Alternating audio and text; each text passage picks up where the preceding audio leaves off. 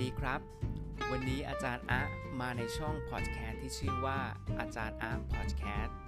ซึ่งเป็นพอดแคสต์ EP แรกของผม เรียกได้ว่าเป็น EP ที่ 1 กันเลยครับ ผมตั้งชื่อ EP นี้ว่าเข้าใจธุรกิจสตาร์ทอัพกับอาจารย์อาร์ตความตั้งใจของผมในพอดแคสต์นี้และช่องของผมนี้ จะตั้งใจให้กับคนไทยทุกคนที่อยากสนใจในแนวคิดของการทำธุรกิจแบบสตาร์ทอัพที่ถูกต้อง ตั้งแต่การเริ่มสร้างไอเดีย การหาลูกค้าจนถึงการ scale up ธุรกิจ วันนี้ถ้าเพื่อนๆ พี่ๆ น้องๆ หรือที่ผู้ที่สนใจอยากจะติดตามอาจารย์อาร์ตสอนทำสตาร์ทอัพก็ติดสามารถติดตามในช่องนี้ได้นะครับ กับช่องพอดแคสต์ที่ชื่อว่าอาจารย์อาร์ตพอดแคสต์วันนี้ผมจะมาเล่าให้ฟังในเรื่อง การเข้าใจธุรกิจสตาร์ทอัพกับอาจารย์อาร์ตหรือเรียกง่าย ๆ ว่าต้องเข้าใจธุรกิจสตาร์ทอัพก่อนที่จะเริ่มทำธุรกิจสตาร์ทอัพวันนี้ผมออกจะแบ่งออกเป็น2ส่วน ส่วนที่ 1 ผมจะปูพื้นเพื่อให้ทุกท่านเข้าใจความหมายที่ถูกต้องของแนวคิดการทำธุรกิจสตาร์ทอัพก่อน ส่วนที่ 2 ผมจะให้ 9 เทคนิคในการเริ่มต้นการสร้างธุรกิจสตาร์ทอัพแบบง่ายๆ ผมจะตกผลึกให้กับเพื่อนๆ เอาไปใช้ได้เลย ผมจะใช้คำที่สื่อสารได้อย่างเรียบง่าย ไม่ได้เน้นคำวิชาการมากนะครับ เพื่อให้เพื่อนๆทุกคนจะได้เข้าใจแล้วก็คิดตามผมไป เพื่อให้ประเทศไทยของเรา แล้วก็ผู้ที่สนใจ สามารถติดตาม หรือว่ามีแนวคิดในการสร้างธุรกิจสตาร์ทอัพได้อย่างถูกต้อง วันนี้ครับผมเริ่มต้นในส่วนที่ 1 ก่อน หลายคนยังเข้าใจความหมายของธุรกิจสตาร์ทอัพยังไม่ถูกต้องหลังจากที่ผมได้ให้คำปรึกษากับคนหลาย ๆ คน หรือสอบถามไม่ว่าจะเป็นนักเรียนนักศึกษา หรือคนที่ทำงาน หรือแม้กระทั่งคนที่ทำงานประจำต่างก็มีแนวคิดในการทำธุรกิจสตาร์ทอัพที่แตกต่างกันไป ผมอธิบายแนวคิดการสร้างธุรกิจสตาร์ทอัพแบบนี้ก่อนนะครับ ถ้าวันนี้เราเห็น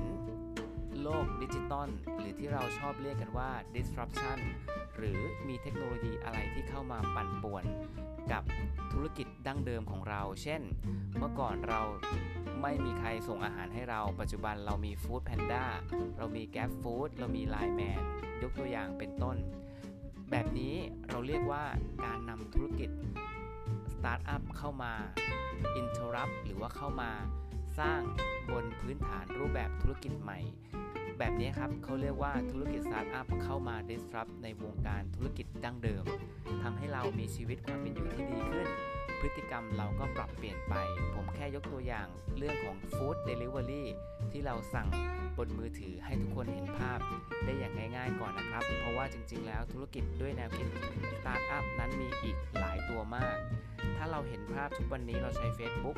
ทุกวันนี้เราใช้ Instagram ทุกวันนี้เราใช้ Line ทุกวันนี้เราช้อปปิ้งออนไลน์ ทุกวันนี้เราใช้ชีวิตอยู่บนหน้าจอมือถือเป็นแอปพลิเคชัน on mobile เหล่านี้แหละครับ เทคโนโลยีมีบทบาทเข้ามาเปลี่ยนแปลงวิถีชีวิตของเรา ตั้งแต่ตื่นเช้าจนถึงเข้านอน ทุกๆวันเคยมีสถิตินะครับว่าคนไทย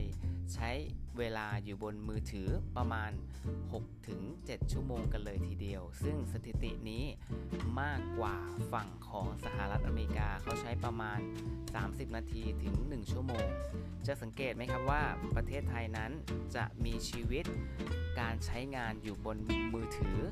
มากกว่าฝั่งตะวันออกตะวันตก ซึ่งเป็นเจ้าของเทคโนโลยีเสียอีก โอเค เดี๋ยววันนี้ผมกลับเข้ามาในส่วนของการเข้าใจธุรกิจสตาร์ทอัพกับอาจารย์อาร์ตต่อนะครับ ที่ผมยกตัวอย่างเมื่อสักครู่เพื่อให้ทุกท่านเนี่ยที่ใช้งานมือถือให้เห็นภาพว่าวันนี้ทุกธุรกิจถ้าเราอยู่บนโลกออนไลน์ เราก็จะเห็นว่าธุรกิจเหล่านี้สามารถดำเนินธุรกิจได้ โดยไม่ต้องมีหน้าร้าน ไม่ต้องมีคนจำนวนเยอะๆและสามารถ scale up หรือขยายธุรกิจได้แบบไม่ต้องเพิ่ม จำนวนร้านค้า หรือจำนวนวัสดุอุปกรณ์หรือคนงาน เหล่านี้แหละครับเป็นพื้นฐานของการสร้างธุรกิจด้วยแนวคิดแบบสตาร์ทอัพเลย มีหลายกูรูนะครับทั้งเมืองไทยแล้วก็ต่างประเทศ ผมยกตัวอย่างของกรณีศึกษาเป็นกรณีทฤษฎีแล้วกันนะครับ ของคุณ Steve Blank นะครับ คุณ Steve Blank เองเนี่ยก็มองว่าธุรกิจสตาร์ทอัพเนี่ย มันเป็นการรวมตัวกันของกลุ่มคน คนหนึ่งซึ่ง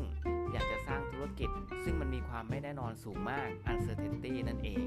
นะครับ แล้วพยายามจะตอบสนองนะครับ การสร้างธุรกิจด้วยแนวคิดหรือการใช้เทคโนโลยีมาช่วยให้กับลูกค้าของเราทำงานได้ดีขึ้น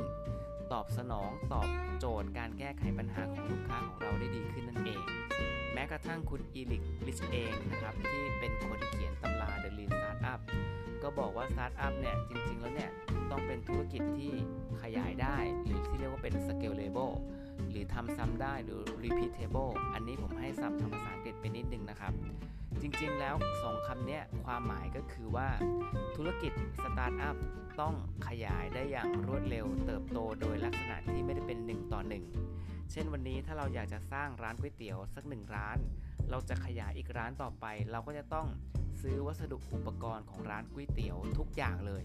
แบบนี้ไม่ใช่การขยายแบบธุรกิจสตาร์ทอัพครับ เพราะมันเป็นการขยายแบบ1ต่อ1แต่ถ้าเมื่อไรก็ตาม ถ้าธุรกิจนั้น เราสามารถใช้แพลตฟอร์ม หรือแอปพลิเคชัน หรือว่าเทคโนโลยีในการขยายธุรกิจ สามารถทำซ้ำได้และขยายได้โดยไม่ต้องใช้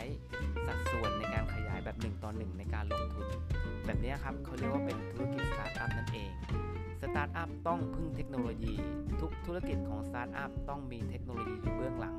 เดี๋ยววันหลังผมจะมาเล่าเทคโนโลยีที่อยู่บนเบื้องหลังของธุรกิจสตาร์ทอัพให้ฟังนะครับ วันนี้ผมเชื่อมั่นว่าทุกท่าน ทุกคนที่ฟังพอดแคสต์ของผมเนี่ยน่าจะเข้าใจหลักคิดของการเริ่มต้นทำธุรกิจสตาร์ทอัพแล้วนะครับ วันนี้ก่อนที่จะไปเป็นธุรกิจ SME ทุกคนล้วนแล้วเริ่มต้นการทำธุรกิจสตาร์ทอัพ แต่ความหมายที่ถูกต้องก็คือสตาร์ทอัพต้องผูกกับเทคโนโลยี วันนี้ครับไม่ว่าจะเป็นหน่วยงานทั้งภาครัฐ ภาคเอกชน ต่างให้ความสนใจในแนวคิดการทำธุรกิจสตาร์ทอัพ บ้างก็เรียกเรียกไปในมุมมองเป็นวิสาหกิจเริ่มต้น ก่อนที่จะเป็น SME อันนี้ก็ถูกต้องนะครับ แต่ว่า meaning หรือความหมาย เราจะต้องดูให้ดีๆ ว่าธุรกิจนั้นต้องพึ่งพาเทคโนโลยีหรือไม่ ถ้าธุรกิจนั้นพึ่งพาเทคโนโลยี หรือว่าเป็น Tech Startup ธุรกิจนั้นจะเรียกว่าเป็นธุรกิจสตาร์ทอัพที่ถูกต้องอย่าง 100%เลย แต่ถ้าเราเริ่มต้น จะมุ่งมั่นการสร้างธุรกิจแบบว่าธุรกิจเริ่มต้น โดยไม่ได้พึ่งเทคโนโลยี แล้วค่อยเติบโตไปเป็นธุรกิจ SME แบบนี้ก็จะไม่เรียกว่าเป็นธุรกิจสตาร์ทอัพในแนวคิดของคุณ Eric Ries หรือว่าทางด้านตำราของต่างประเทศนะครับ วันนี้ต้องแยกให้ออกว่าเราจะเริ่มต้นธุรกิจสตาร์ทอัพด้วยแนวคิดที่ถูกต้องก่อนหรือเปล่า เพราะว่าวันนี้ไม่ใช่เราจะสร้างธุรกิจตัวหนึ่งขึ้นมา แล้วเราก็จะบอกว่าเราเป็นธุรกิจสตาร์ทอัพ จริง ๆ เราเป็นธุรกิจสตาร์ทอัพครับ แต่ไม่ได้มีแนวคิดในการทำธุรกิจสตาร์ทอัพที่ต้องเติบโตด้วยเทคโนโลยีนั่นเอง โอเค วันนี้ผมว่าหลายคนเข้าใจธุรกิจสตาร์ทอัพแล้วนะครับ ผมยกตัวอย่างให้อีกตัวอย่างหนึ่งละกัน ถ้าเป็นสตาร์ทอัพระดับโลกก็เช่น Facebook Google นะครับ Line นะครับ Instagram แต่ถ้าเป็นสตาร์ทอัพของเมืองไทยก็เช่น eBook นะครับ วงในนะครับ ถ้าเป็นสตาร์ทอัพของฝั่งอินโดนีเซียเราก็จะมีของเอ่อ Get นะครับ หรือว่า Traveloka ถ้าเป็นสตาร์ทอัพของฝั่ง สิงคโปร์เราก็จะมี Grab ที่เป็น Grab Food Grab Taxi นะครับ แล้วก็อดีตที่ Uber เป็น Grab อ่าโทษทีที่ Uber นะครับก็จะเป็นมาทำตลาดนะครับในแง่ของมาทดแทนแท็กซี่ในเมืองไทยเมื่อหลายปีก่อนที่ Grab จะซื้อไปยกตัวอย่างเป็นต้นนะครับ โอเค ผมว่ามาถึงจุดนี้แล้วทุกท่าน อยากจะเริ่มต้นการสร้างธุรกิจสตาร์ทอัพแล้วนะครับ ผมจะให้หลัก 9 ขั้นตอน ซึ่งจะอยู่ในหัวข้อที่ 2 ทุกท่านก็สามารถหยิบสมุดกระดาษปากกามาจดตามพอดแคสต์ของผมได้เลยนะครับ โอเค วิธีเริ่มต้นการทำธุรกิจสตาร์ทอัพใน 9 ขั้นตอน โดยผมจะย่อยมาจากส่วนของที่เป็นเนื้อหาประสบการณ์จริง ๆ ทฤษฎีทั้งเมืองไทยเมืองนอก แล้วก็ กูรูที่สอนสตาร์ทอัพกันนะครับ วันนี้ผมจะมาย่อยให้เป็นภาษาง่ายๆว่า ถ้าเรานะครับจะเริ่มต้นทำธุรกิจสตาร์ทอัพเราควรจะเริ่มต้นอย่างไร ข้อที่1ครับขั้นตอนแรกเลย เราจะต้องเริ่มจากการหาปัญหาของลูกค้าให้เจอก่อน วันนี้หลายคนอยากจะทำธุรกิจสตาร์ทอัพแต่ ชอบเอาปัญหาตัวเอง ในการเริ่มต้นการสร้างธุรกิจสตาร์ทอัพแบบนี้อาจจะไม่ถูกต้อง 100%ครับ เพราะปัญหาของเราอาจจะไม่ใช่ปัญหาของลูกค้าก็เป็นได้ วันนี้ผมเน้นย้ำนะครับว่าการทำธุรกิจสตาร์ทอัพเราจะต้องเอาปัญหาของลูกค้า มาเป็นปัญหาตั้งต้นในการที่จะแก้ไขปัญหาให้พวกเขา เพราะปัญหาของลูกค้าคือปัญหาที่เขาจะต้องจ่ายเงินให้เรา แต่ถ้าเป็นปัญหาของเราเนี่ยอาจจะไม่ใช่ปัญหาของลูกค้าก็ได้ วันนี้สมมุติว่าเราจะไปซื้อของ แต่มีหน้าร้านจะทำให้เราเนี่ยเดินทางลำบาก วันนี้เราก็จะมีแอปพลิเคชันสักตัวหนึ่งนะครับ สามารถส่งของชิ้นนั้นมาให้ถึงมือเราโดยที่เราไม่ต้องไปช้อปปิ้งออนไลน์ แบบนี้ครับ ถ้ามีคนถาม หรือมีคนชอบแนวคิดนี้ก็สามารถทำมาเป็นธุรกิจสตาร์ทอัพได้เหมือนกัน เพราะฉะนั้นข้อที่1นนะครับ เราจะเริ่มต้นการหาปัญหาของลูกค้าให้เจอก่อนนะครับ อันนี้จดไปเลยนะครับ ข้อที่ 2นำเสนอแนวทางการแก้ไขปัญหา เหมือนเมื่อสักครู่ที่ผมยกตัวอย่าง ถ้าวันนี้เราอยากจะไปช้อปปิ้งแต่เราไม่สามารถไปได้ เราสามารถสร้างแอปพลิเคชันสักตัวหนึ่ง พาของสิ่งนั้นจากร้านค้าที่เป็นหน้าร้านเอามาให้เรา ถ้าลูกค้าต้องการแนวคิดแบบนี้ เราก็เอาแนวคิดนี้เสนอให้กับลูกค้า ลูกค้าก็บอกว่าโอเค ฉันอยากจะใช้วิธีการแก้ปัญหาแบบนี้ ลองทำแอปพลิเคชัน หรือผลิตภัณฑ์ หรือบริการมาเสนอเราดู เพราะฉะนั้นข้อที่ 3 ก็คือ การทดสอบแนวทางการแก้ไขปัญหาให้กับลูกค้าก่อน หรือเราที่ที่เรียกว่าเป็น Market Validation นั่นเอง เพราะฉะนั้นข้อที่ 1 เริ่มต้นจากการแก้ไขปัญหาของลูกค้า ข้อที่ 2นำเสนอแนวทางการแก้ไขปัญหา ข้อที่ 3 ทดสอบแนวทางการแก้ไขปัญหานั้น กับลูกค้าว่าลูกค้าต้องการการแก้ไขปัญหานี้ จริงหรือไม่จริง ข้อที่ 4 นะครับ เราจะต้องตรวจสอบขนาดของตลาดก่อน หรือที่เรียกว่าเป็น Market Size ในการทำธุรกิจสตาร์ทอัพส่วนใหญ่แล้ว ไม่ว่าจะเป็นนักลงทุนหรือแม้กระทั่งตัวเราเอง เราคงอยากจะทำธุรกิจสตาร์ทอัพที่เรียกได้ว่ามีจำนวนคนใช้งานหรือเรียกว่าเป็น user จำนวนหลักไม่ใช่หลักร้อยหลักสิบแต่อยากจะเป็นหลักแสนหลักล้าน ใช่หรือไม่ครับ ปกติแล้วการทำธุรกิจสตาร์ทอัพก็จะ อยากให้มีผู้ใช้บริการเราเยอะๆ หลักแสน หลักล้านหรือหลักหลายๆล้านหรือหลักหลายๆสิบล้านนั่นเอง เพราะฉะนั้นธุรกิจใดควรค่าแก่การลงทุน เพราะฉะนั้นเราต้องกลับมามอง Market Size หรือขนาดตลาดของเราใหญ่มากพอไหมที่จะทำโซลูชันหรือการแก้ไขปัญหานั้นให้กับลูกค้าของเรา ข้อที่ 5 ครับ จากนั้นเราเริ่มพัฒนาผลิตภัณฑ์หรือบริการ เติมด้วยเทคโนโลยีให้กับลูกค้า ขั้นตอนนี้เป็นขั้นตอนสำคัญนะครับ ถ้าเราไม่มีทีม นักพัฒนาโปรแกรม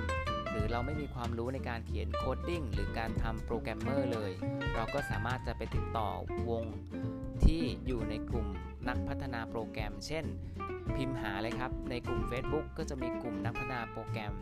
พิมพ์หาในกลุ่ม Google หรือไปหาคนที่พัฒนาโปรแกรม ในกลุ่มที่เรียกว่าเป็น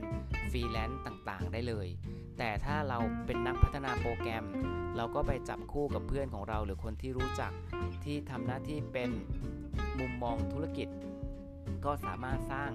เพื่อนร่วมธุรกิจถือหรือที่เราเรียกว่าเป็น co-founder ได้เช่นกัน โอเค ขั้นตอนที่ 6 ครับ จากนั้นเราเริ่มสร้าง traction ในภาษา Startup เขาเรียกว่า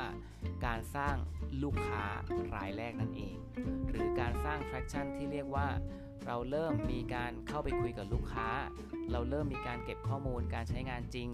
เราเริ่มมีข้อมูลบางอย่างเพื่อให้นักลงทุนหรือให้ลูกค้ากันเองมั่นใจว่า ผลิตภัณฑ์หรือบริการของเราสามารถตอบสนองลูกค้า แล้วลูกค้ามีความพึงพอใจ ขั้นตอนนี้เป็นขั้นตอนที่สำคัญมากครับ บางครั้งนักลงทุนก็จะมองว่าธุรกิจของเราเนี่ยมันมีคนใช้งานกี่คนแล้ว เราสามารถเอา traction ตัวนี้นะครับ ไปแจ้งกับนักลงทุนหรือไปบอกกับนักลงทุน หรือไปบอกกับเพื่อนร่วมงาน หรือไปบอกกับลูกค้าของเราได้เลยนะครับ ข้อที่ 7 ครับ เป็นขั้นตอน scale up ธุรกิจ หรือการขยายธุรกิจนั่นเอง การทำธุรกิจสตาร์ทอัพถ้าเรามีลูกค้ารายที่ 1 เราย่อมต้องอยากจะมีลูกค้ารายที่ 2 3 4 ไปเรื่อยๆ ยิ่งมีลูกค้าเยอะยิ่งทำให้เรามีรายได้เข้าบริษัทของเราเยอะขึ้น ถูกต้องไหมครับ คราวนี้ ข้อที่ 7นะครับการขยายธุรกิจนั้นสิ่งที่ผมกำลังจะบอกก็คือว่าเราจะต้องขยายด้วยเทคโนโลยี สตาร์ทอัพนั่นเอง การใช้แพลตฟอร์ม การใช้แอปพลิเคชัน ไม่ว่าคุณจะอยู่ในรูปแบบของ Android หรือ iOS หรือเป็นเว็บไซต์ ทุกอย่างจะถูก run บนเทคโนโลยีที่เป็นสื่อออนไลน์ทั้งสิ้น ข้อที่ 8 ครับ หลักการของสตาร์ทอัพที่เรียกว่าเป็นการปรับเปลี่ยนกระบวนท่าของเรา หรือภาษาสตาร์ทอัพปรับเปลี่ยนทิศที่เรียกว่าเป็น Pivot นั่นเอง Pivot ก็คือ P I V O T ความหมายตรงนี้นะครับ ผมอยากจะอธิบายทุกท่าน ถ้าไม่คุ้นศัพท์คำนี้ สมมติว่าเราเริ่มต้นที่ลูกค้าราย A แต่ทำไปทำมาลูกค้าราย A อาจจะไม่ใช่กลุ่มเป้าหมายหลักของเราจะเป็นลูกค้าราย B เพราะฉะนั้นเราก็ปรับเปลี่ยนลูกค้าราย A เป็นลูกค้าราย B ได้เช่นกัน แต่ถ้าเราทำผลิตภัณฑ์ product ไปมีฟีเจอร์ 5 ส่วน ส่วนที่ 5 เขาไม่ต้องการเขาต้องการแค่ส่วนที่ 1 2 3เราก็ปรับเปลี่ยนฟีเจอร์ของเราให้เหลือแค่รูปแบบ 1 2 3 ก็ได้เช่นกัน แบบนี้เราเรียกว่าเป็น Pivot ในการทำธุรกิจสตาร์ทอัพนั่นเอง ข้อที่ 9 ครับ อันนี้สำคัญมากเลย เราต้องมีมุมมองว่าสุดท้ายแล้วเนี่ยธุรกิจสตาร์ทอัพของเราเนี่ย เราจะมีแผนการออกจากธุรกิจสตาร์ทอัพของเราที่เรียกเป็น exit strategy อย่างไร การออกในที่นี้ ไม่ได้แปลว่าเราจะเลิกทำธุรกิจสตาร์ทอัพนะครับ มันหมายถึงว่าเราจะเอาธุรกิจสตาร์ทอัพของเราเข้าสู่ตลาดหลักทรัพย์ หรือที่เรียกว่าเป็น IPO หรือเปล่า หรือเราจะขยายธุรกิจโดยการที่เราให้คนอื่นมาควบรวมกิจการของเรา หรือเราจะตั้งใจให้มีนักลงทุนรายอื่นเทคโอเวอร์ของเราไป แล้วเราได้เงินสดก้อนมา แล้วเราก็พอใจธุรกิจสตาร์ทอัพตัวนี้แล้วเราก็ออกจากธุรกิจตรงนี้ไปสร้างธุรกิจสตาร์ทอัพตัวอื่นต่อๆไป วันนี้ใครหลายคนอาจจะไม่ได้ตั้งเป้าว่าเราจะออกจากธุรกิจสตาร์ทอัพอย่างไร แต่ผมกำลังจะบอกว่า การวางแผนการ exit strategy ก็เป็นหนึ่งในกลยุทธ์ที่นักธุรกิจสตาร์ทอัพที่ต้องเริ่มต้นอาจจะไม่ได้มีวิสัยทัศน์ในการ exit strategy หมายถึงว่า exit strategy คือกลยุทธ์ในการที่สุดท้ายแล้วเราอยากจะให้ธุรกิจสตาร์ทอัพของเรา เติบโตในลักษณะแบบไหนนั่นเอง โอเคนะครับสำหรับในค่ำสำหรับในพอดแคสต์นี้ ผมหวังว่าคงได้เป็นประโยชน์ไม่มากก็น้อยสำหรับผู้ที่เป็นมือใหม่หัดขับ ในการทำธุรกิจสตาร์ทอัพก็ฟังซ้ำได้เรื่อยๆนะครับพอดแคสต์นี้ ผมหวังว่าเป็นประโยชน์ให้กับพี่ๆน้องๆทุกคน แล้ว EP หน้าผมจะเอาเคล็ดลับการทำธุรกิจสตาร์ทอัพมาลงพอดแคสต์ให้กับเพื่อนๆ ทุกคนฟังอีก